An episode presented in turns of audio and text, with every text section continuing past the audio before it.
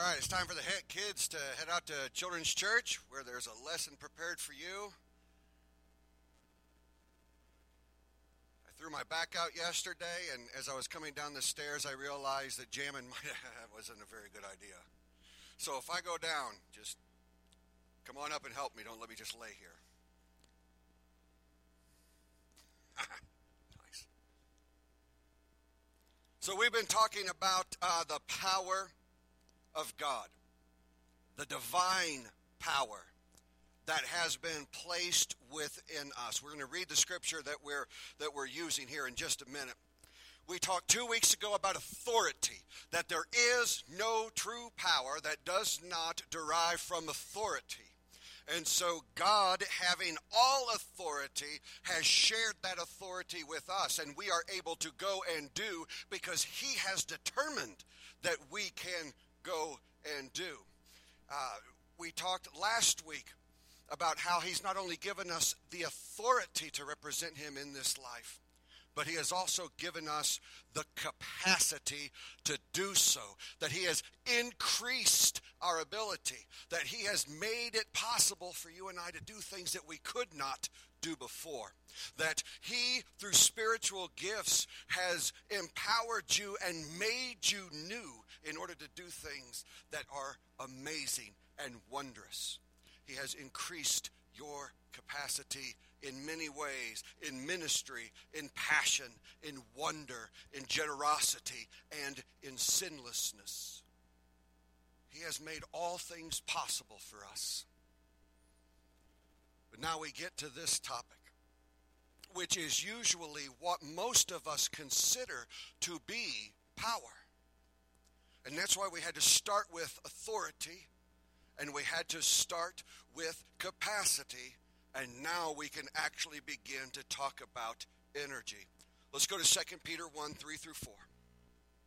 His divine power has granted to us all things that pertain to life and godliness through the knowledge of Him who called us to His own glory and excellence by which he has granted to us his precious and very great promises, so that through them you may become partakers of the divine nature, having escaped from the corruption that is in the world because of sinful desire.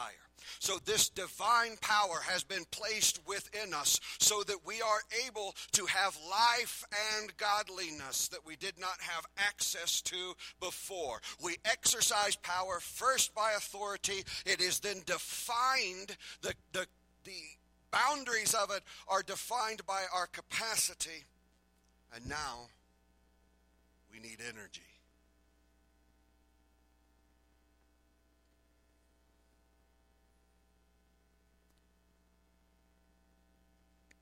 We go to the beginning, to Genesis chapter 2. The image there is actually pretty well described. It is the sixth day. The ground had not yet sprung up plants because it had not rained. The ground was merely a dusty landscape with a gentle mist that rose up over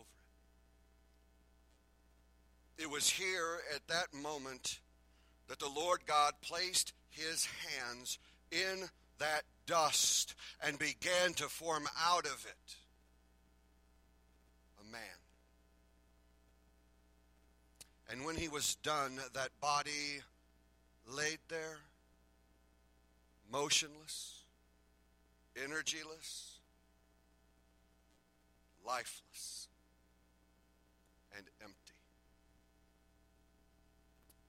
It was, mere, it was merely a shell. But then God breathes into the nostrils of Adam the spirit of life, the breath of life the energy of life. And that body, which was nothing except assembled matter placed together, when the Spirit is placed within it, the Spirit of life, the Spirit of man, as it's called elsewhere, when that Spirit comes in it, it becomes energized and empowered and it begins to move. It stands and it walks and it interacts and it talks. See, spirit of man that is placed within that body is the energy borrowed from God. And it says that God breathed the spirit of life into Adam's nostrils, and Adam became a living soul. When the body, the shell, was filled with the energy borrowed from God, then he became a living creature, a living soul, a unique thing among all of God's creation.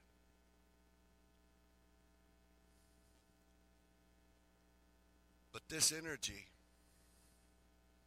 is limited. This spirit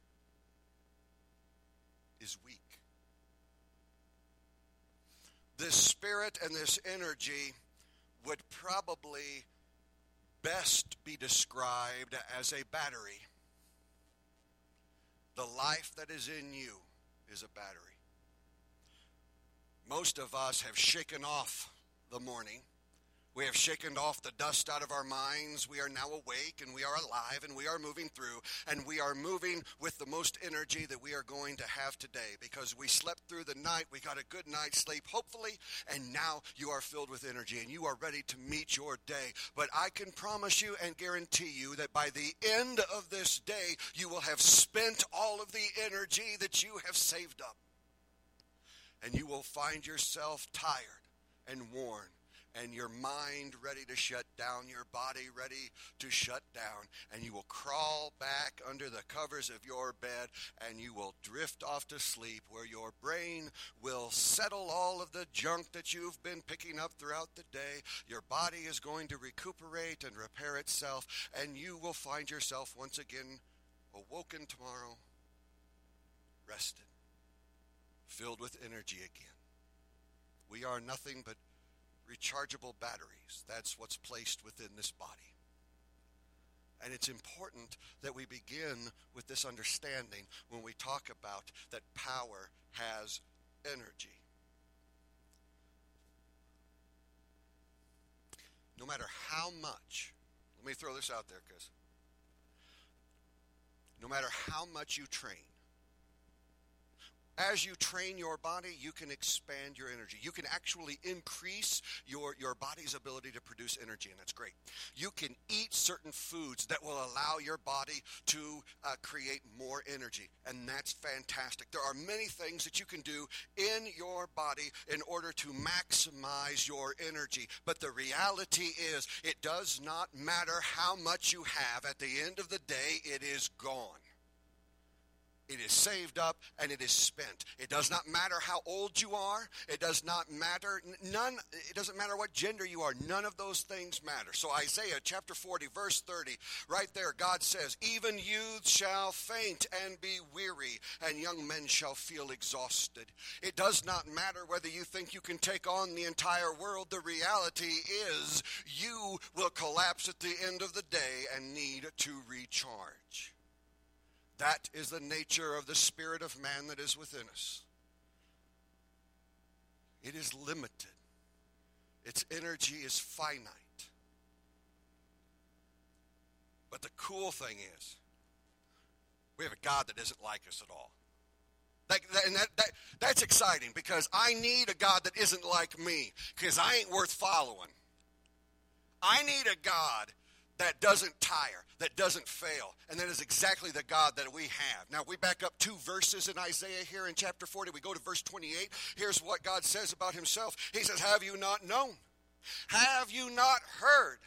The Lord is the everlasting God, the creator of heaven and earth. He does not faint or grow weary. His understanding is unsearchable. Take that, Google.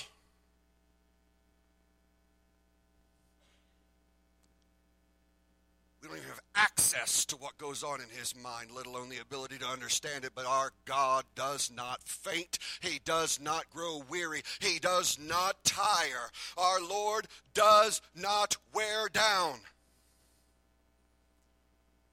He has all authority, he has all capacity, and he has all energy. Do you know why? Because our God is authority, our God is capacity, and our God is energy.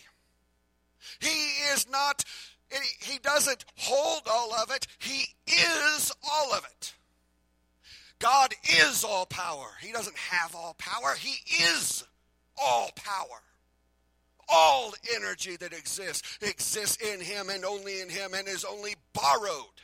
When he breathed into the nostrils of Adam, he gave us a taste of what it was, of what life was, of what energy was, of what existence was, but it is still limited. No, this God, there is nothing. You know, there's only a couple of things. I, I, I, I, I well, okay. I like this about God. There are only a couple of things that God cannot do. Okay, and I'm not going to get into a, a weird argument here because there are people that, that, that, oh, I get in arguments about people uh, because God, if God's unlimited, anyway. There's a couple of things that God cannot do. One of the things that God cannot do is God cannot lie. Uh, uh, now, God cannot lie, not because God is limited. It's something He can't do. No, no, no, no. God is uh, God cannot lie because He is unlimited. When we walked in, the sky was blue, right? I'm assuming for everybody the sky was blue this morning, or, well, just bear with me. Yes, I red, yellows, whatever. Sunrise, but normally the sky's blue when you're out there. Our God, this is the kind of power that He has.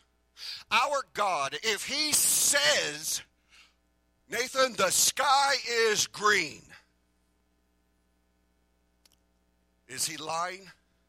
No, I'll tell you what, if our Lord speaks those words, the moment I, the moment I step outside, I'm going to tell you what I'm going to find.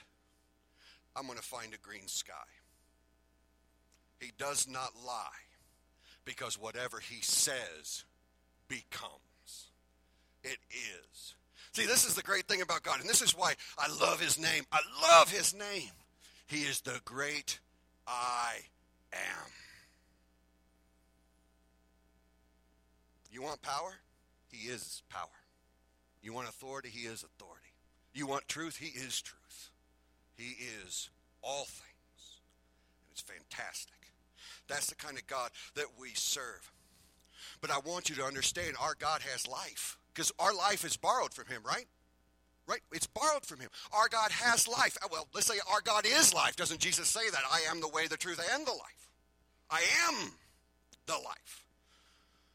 So God is all life, but I want you to understand the spirit of man that is within us is borrowed. It is not the same as the spirit that is within the Trinity. The life force of God is the Holy Spirit. It is, it is impossible for him to tire. The very life force of God is God Himself. His life is eternal, His energy is eternal. What He wants becomes. Now, the amazing thing this is, this is, you and I, God has shared his authority with us. We talked about that. This is, everything is sequential. There's a reason we, we've talked about things the way we have. Uh, it, it, he's given us the authority to represent him, and he's expanded our capacity to, to represent him, to do things that we couldn't do before. Because I'm telling you, if God expands you to God sized capacity, well, by goodness, He better give us some God sized energy to handle that.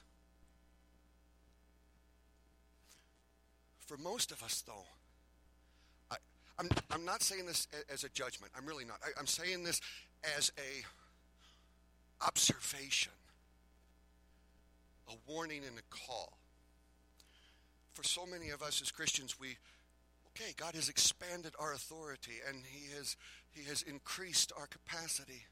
And so we feel the call to do big and amazing and wonderful things for God.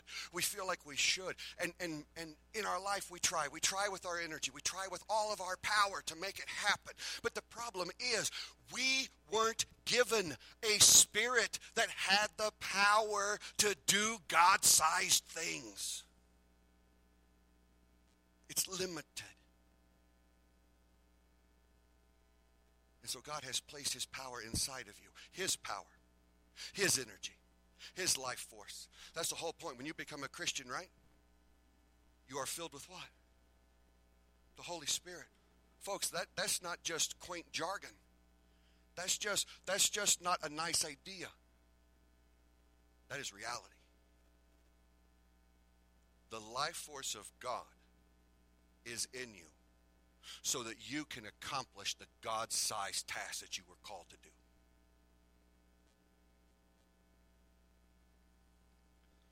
In 1 Peter 4 10 to 11, Peter there writes, as each has received a gift, use it to serve one another as stewards of God's varied grace. Whoever speaks as one who speaks the oracles of God. Whoever serves as one who serves by the strength that God supplies, in order that in everything God may be glorified through Jesus Christ. To him belong glory and dominion forever and ever. Amen. I want you to understand this.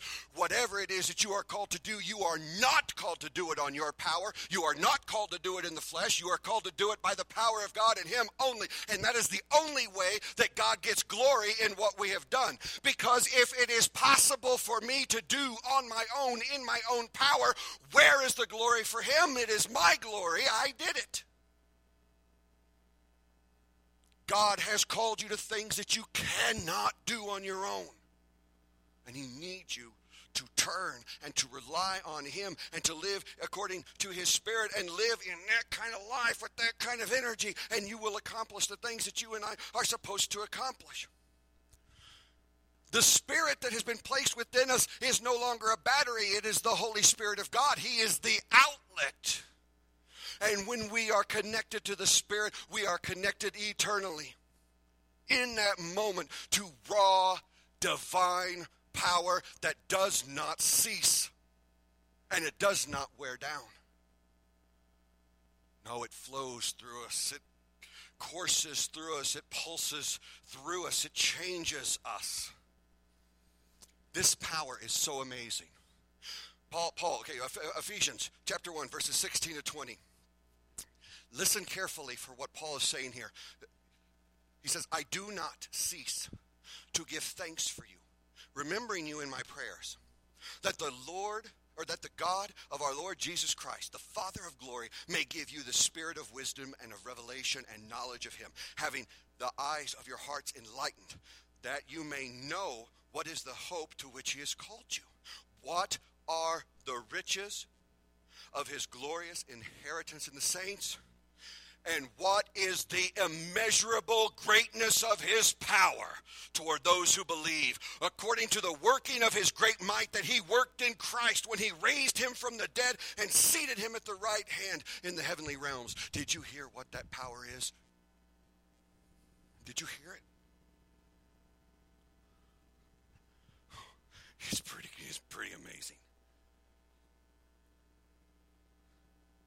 Let's go back to Adam. So there's Adam. He was this, this body, right? And God placed this, this limited power, this, this uh, uh, spirit of man inside of him. And all of us that are born since have, have this same combination, this body that was united with this um, battery uh, that is in us, that we recharge in the evenings and we spend the energy and we get tired and we go through our life and, and eventually that battery stops holding a charge. That's really what death is isn't it? It doesn't hold a charge anymore and uh, we fall asleep and we don't wake up again. So we carry that forward to jesus who in every way was a man. He had the spirit of man in him as well. He tired. You do realize that right?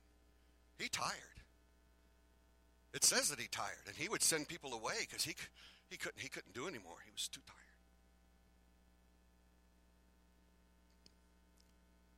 When he hangs on the cross, suffering as he has, the very end of his life, he looks up and he cries out, What? Father, into your hands I commit my spirit. With that, he breathed his last, and the spirit left him, and the body fell and slumped. As it is with every human being that has ever lived or ever will, When the spirit left the body, it returned to the state of just being assembled matter. And they took him down, and they placed him in a tomb. And his body began to rot. His body began the process of returning to the dust from whence it came, as every man and woman before. But he was sinless. Death is the punishment for sin. He had been unjustly prosecuted, unjustly sentenced, and unjustly executed. But God did not return to his body the spirit of life. He did not return to his body the breath of life that he had given to Adam, that all of us carry. No, in fact, what we see right there in that Ephesians is what raised Christ from the dead was the Holy Spirit. He did not send back the spirit of man, but God Himself placed His life force in that body. And that life force had the power to begin to pull back the, the, the decay and the corruption that had begun to take that body. He reassembled it by His power. And Jesus stood up the spirit that was in him, it was no longer the spirit that still remains in us. It was the Holy Spirit of God raised him up to an eternal life, and he was transformed in that moment. And the life that he now lives, he lives by the spirit and the energy and the life force of God himself.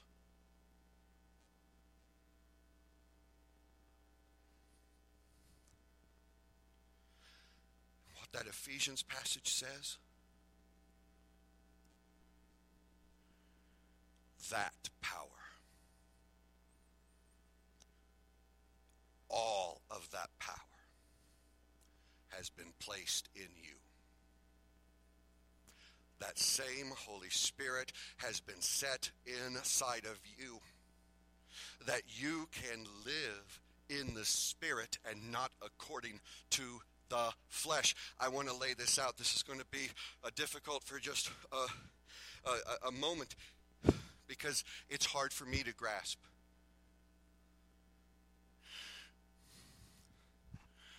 In us, there are two lives. In each of you, there are two lives. There is the old man and the new man. There is the old cre- creation and the new creation.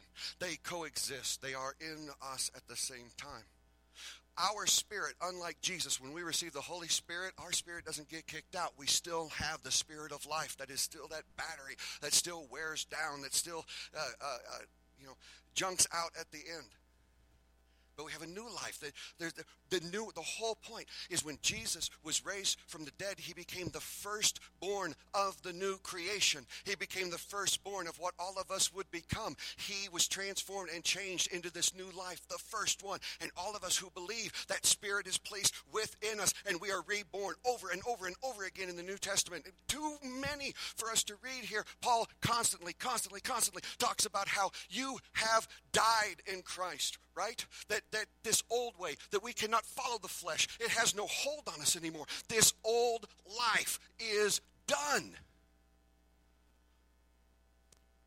When we surrendered our life and we confessed our sins and we repented of them we turned away we were we went down and died with him in the waters of baptism when we came back up we came up a new creature a new creation something brand new but that old still lives in us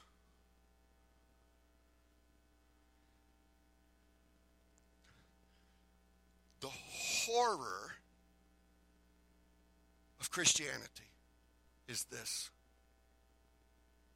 that you come to faith in Jesus and be given this eternal source of energy, this eternal life force in you, but you continue to try to accomplish the things of God on your own power. That's the horror of Christianity.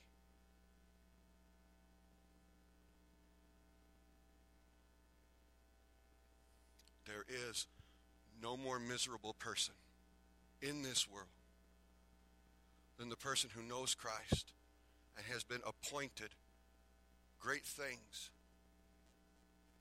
but struggles to use their own power, their own authority, their own capacity, their own energy to try to make it happen. And they live a life of constant spiritual failure. What a horrible existence.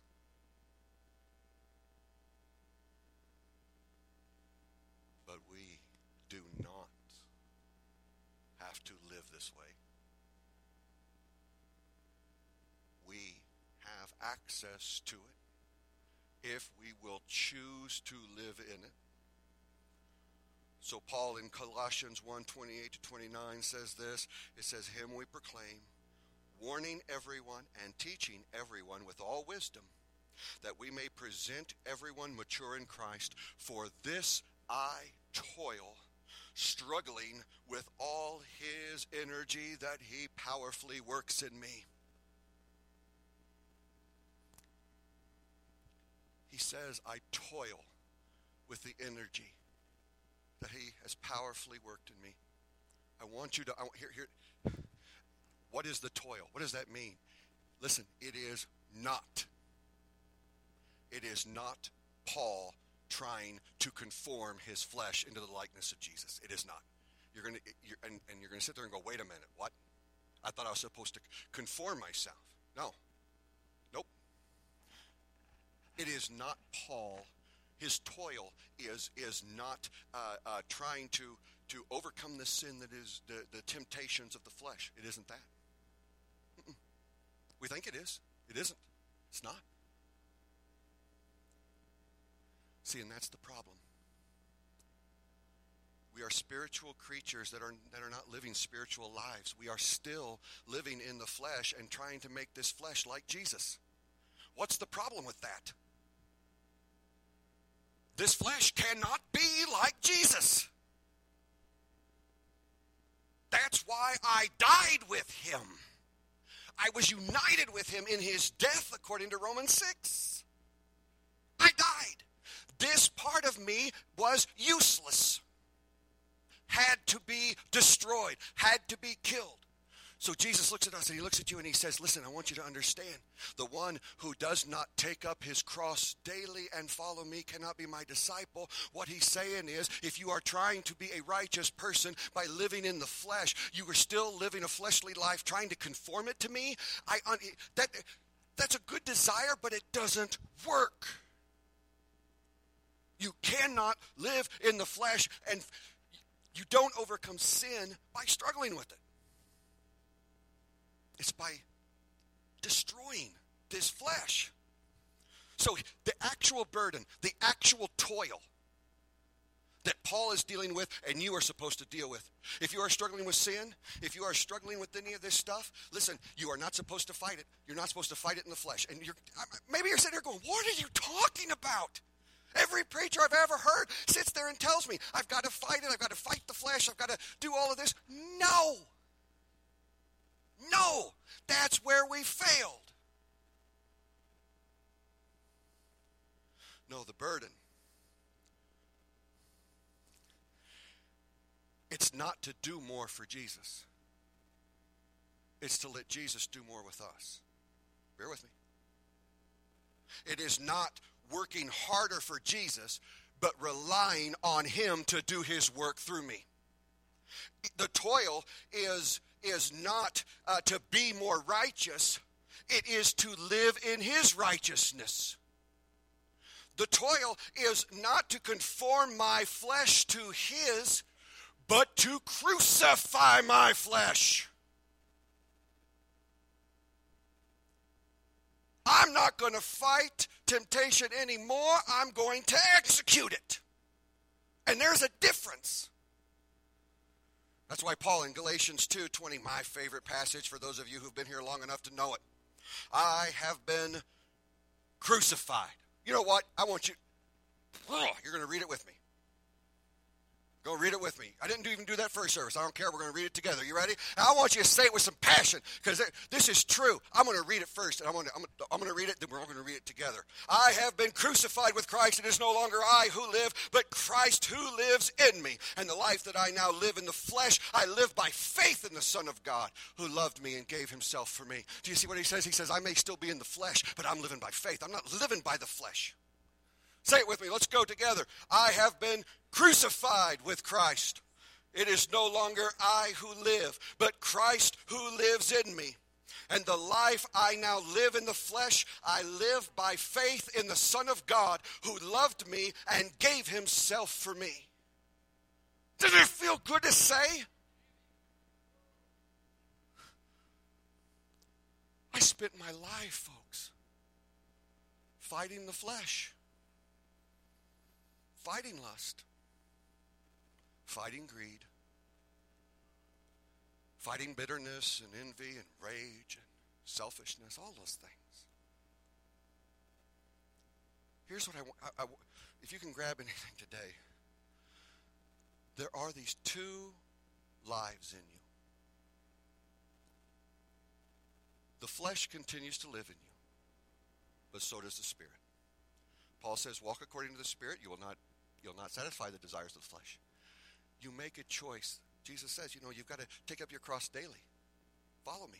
That's what it means. That's what it means. To, you want to be free. Freedom isn't found in, in this burden of making your flesh like Jesus. Kill your flesh. Get rid of it. Ignore it. That's what we're doing. These two lives are in you, and you make a conscious decision each day of which life you're going to live in. And I'm going to tell you, when you make the choice to live in the spiritual life, so many of the burdens and the worries and things just fall away. But don't be deceived because the flesh, it likes to creep in without you realizing it. It starts trying to make you anxious. It starts trying to make you lustful. It starts trying to make you those things. But you and I, we've got to live in the spirit and shut that down. Not fight it. We're not going to fight it. Execute it. We have the authority. We have the capacity. We now have the energy to do it. I do not have to submit to any of my flesh any longer. It has no power over me. I have power over it. I just have to choose. Seriously. I kind of picture it. I kind of picture it in my head of, uh, and I don't. You got to find. You'll have to find your own way to kind of to kind of put this in, in, in your head. I was talking with someone, and they and they were talking about centering themselves. That that's how they do it. They, they center themselves in the spirit. And and maybe because I'm just such a rationalist, I see myself as as this. Um, what are those? You know, the, not the etch a sketch because then you got to shake that. I don't shake myself. The the the one where you would draw on it and then it had the little thing where you could wipe it, wipe it clean. I just I have that. That's what in my in my mind. What as I'm going through the day, if I start having the anxiety, the stress, or whatever it is, I just remind myself. You know what? I don't have to have any of that. And that's what I have in my head. I just have this image that I'm just wiping it away and throwing it out. I'm not going to do it. So and it, I'm telling you, listen to me. It is that simple. You got to find what it is. But it is that simple. To literally, this, de- this flesh is dead in you. It's dead.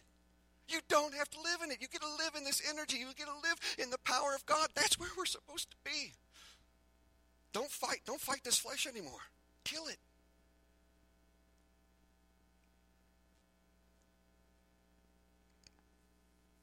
It's going to be difficult.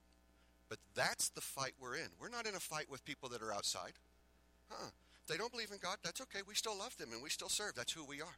The fight that you have is within yourself to step to not be in the flesh, but to live in the spirit. Paul struggled with this. Look, 2 Corinthians 1, 8 through 10. He said this. He said, We do not want you to be unaware, brothers, of the of the of affliction we experienced in Asia. For we were so utterly burdened beyond our strength that we despaired of life itself. This is Paul. Indeed, we felt we had received the sentence of death. Uh, but that was to make us rely not on ourselves, but on God who raises the dead.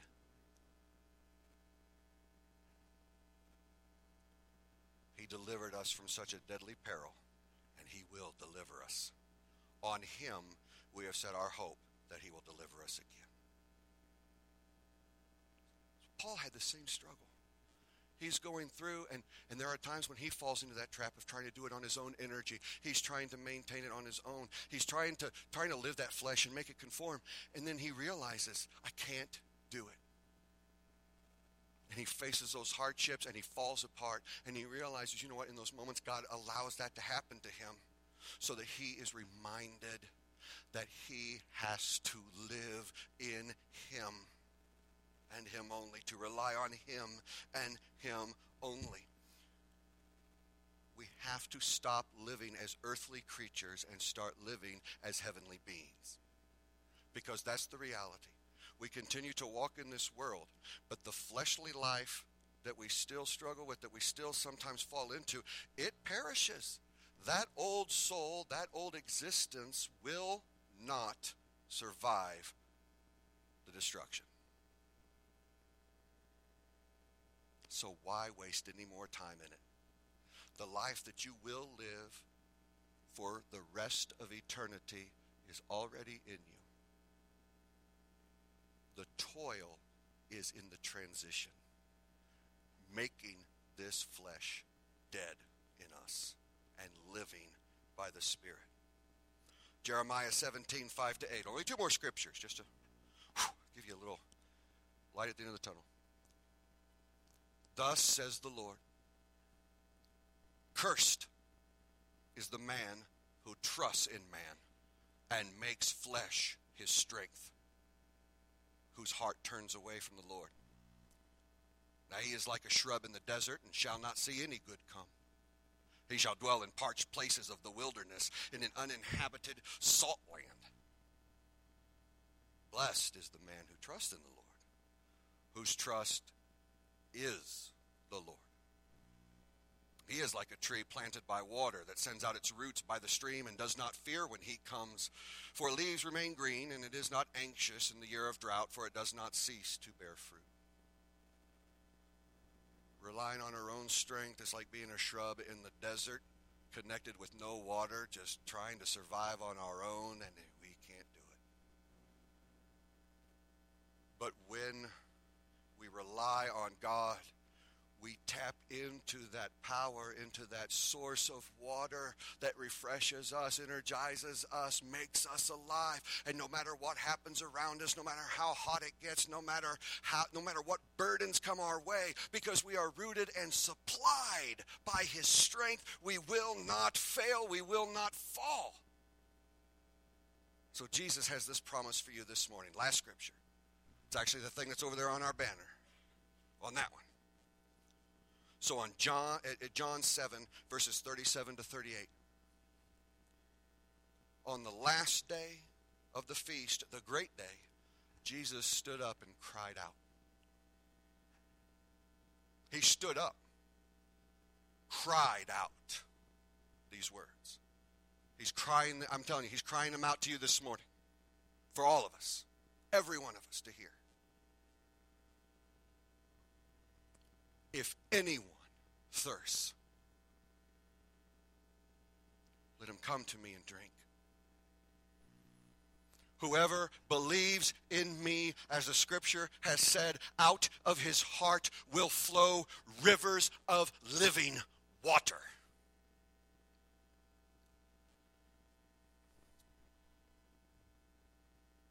For you who are Christians, who have been Christians seems like or maybe new.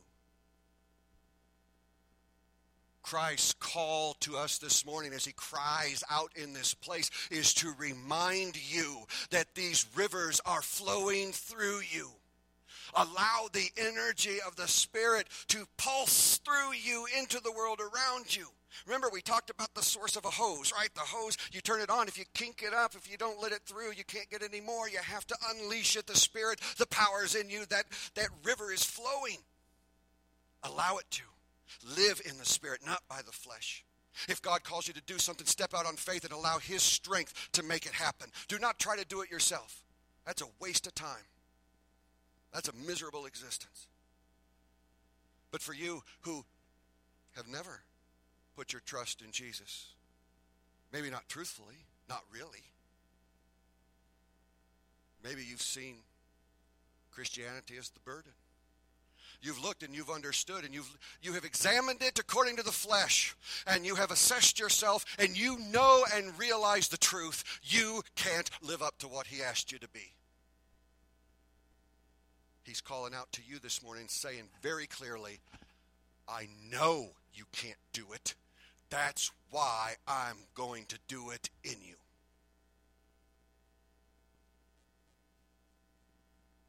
The only failure in Christ is the one who tries to do it himself. He will always fail. But those that wait upon the Lord will renew their strength. Will rise up on wings like eagles.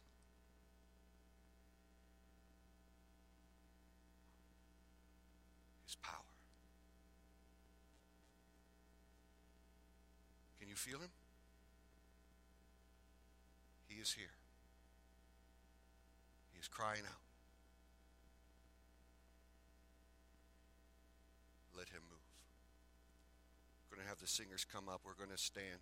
What I want you to do is, we're not doing an altar call or an invitation, nothing. I, here's what I here's what I want you to do as we as we sing. We're going to sing victory in Jesus because honest honest to goodness, there's there really is no more powerful song for us to stand up and proclaim this morning that there is nothing that has any power over us. We have absolute victory. But in this moment, if you feel that call of God, if you feel Him asking you to surrender to Him something that you haven't surrendered, I ask you to close your eyes. I ask you to pray right where you are and let Him flow through you.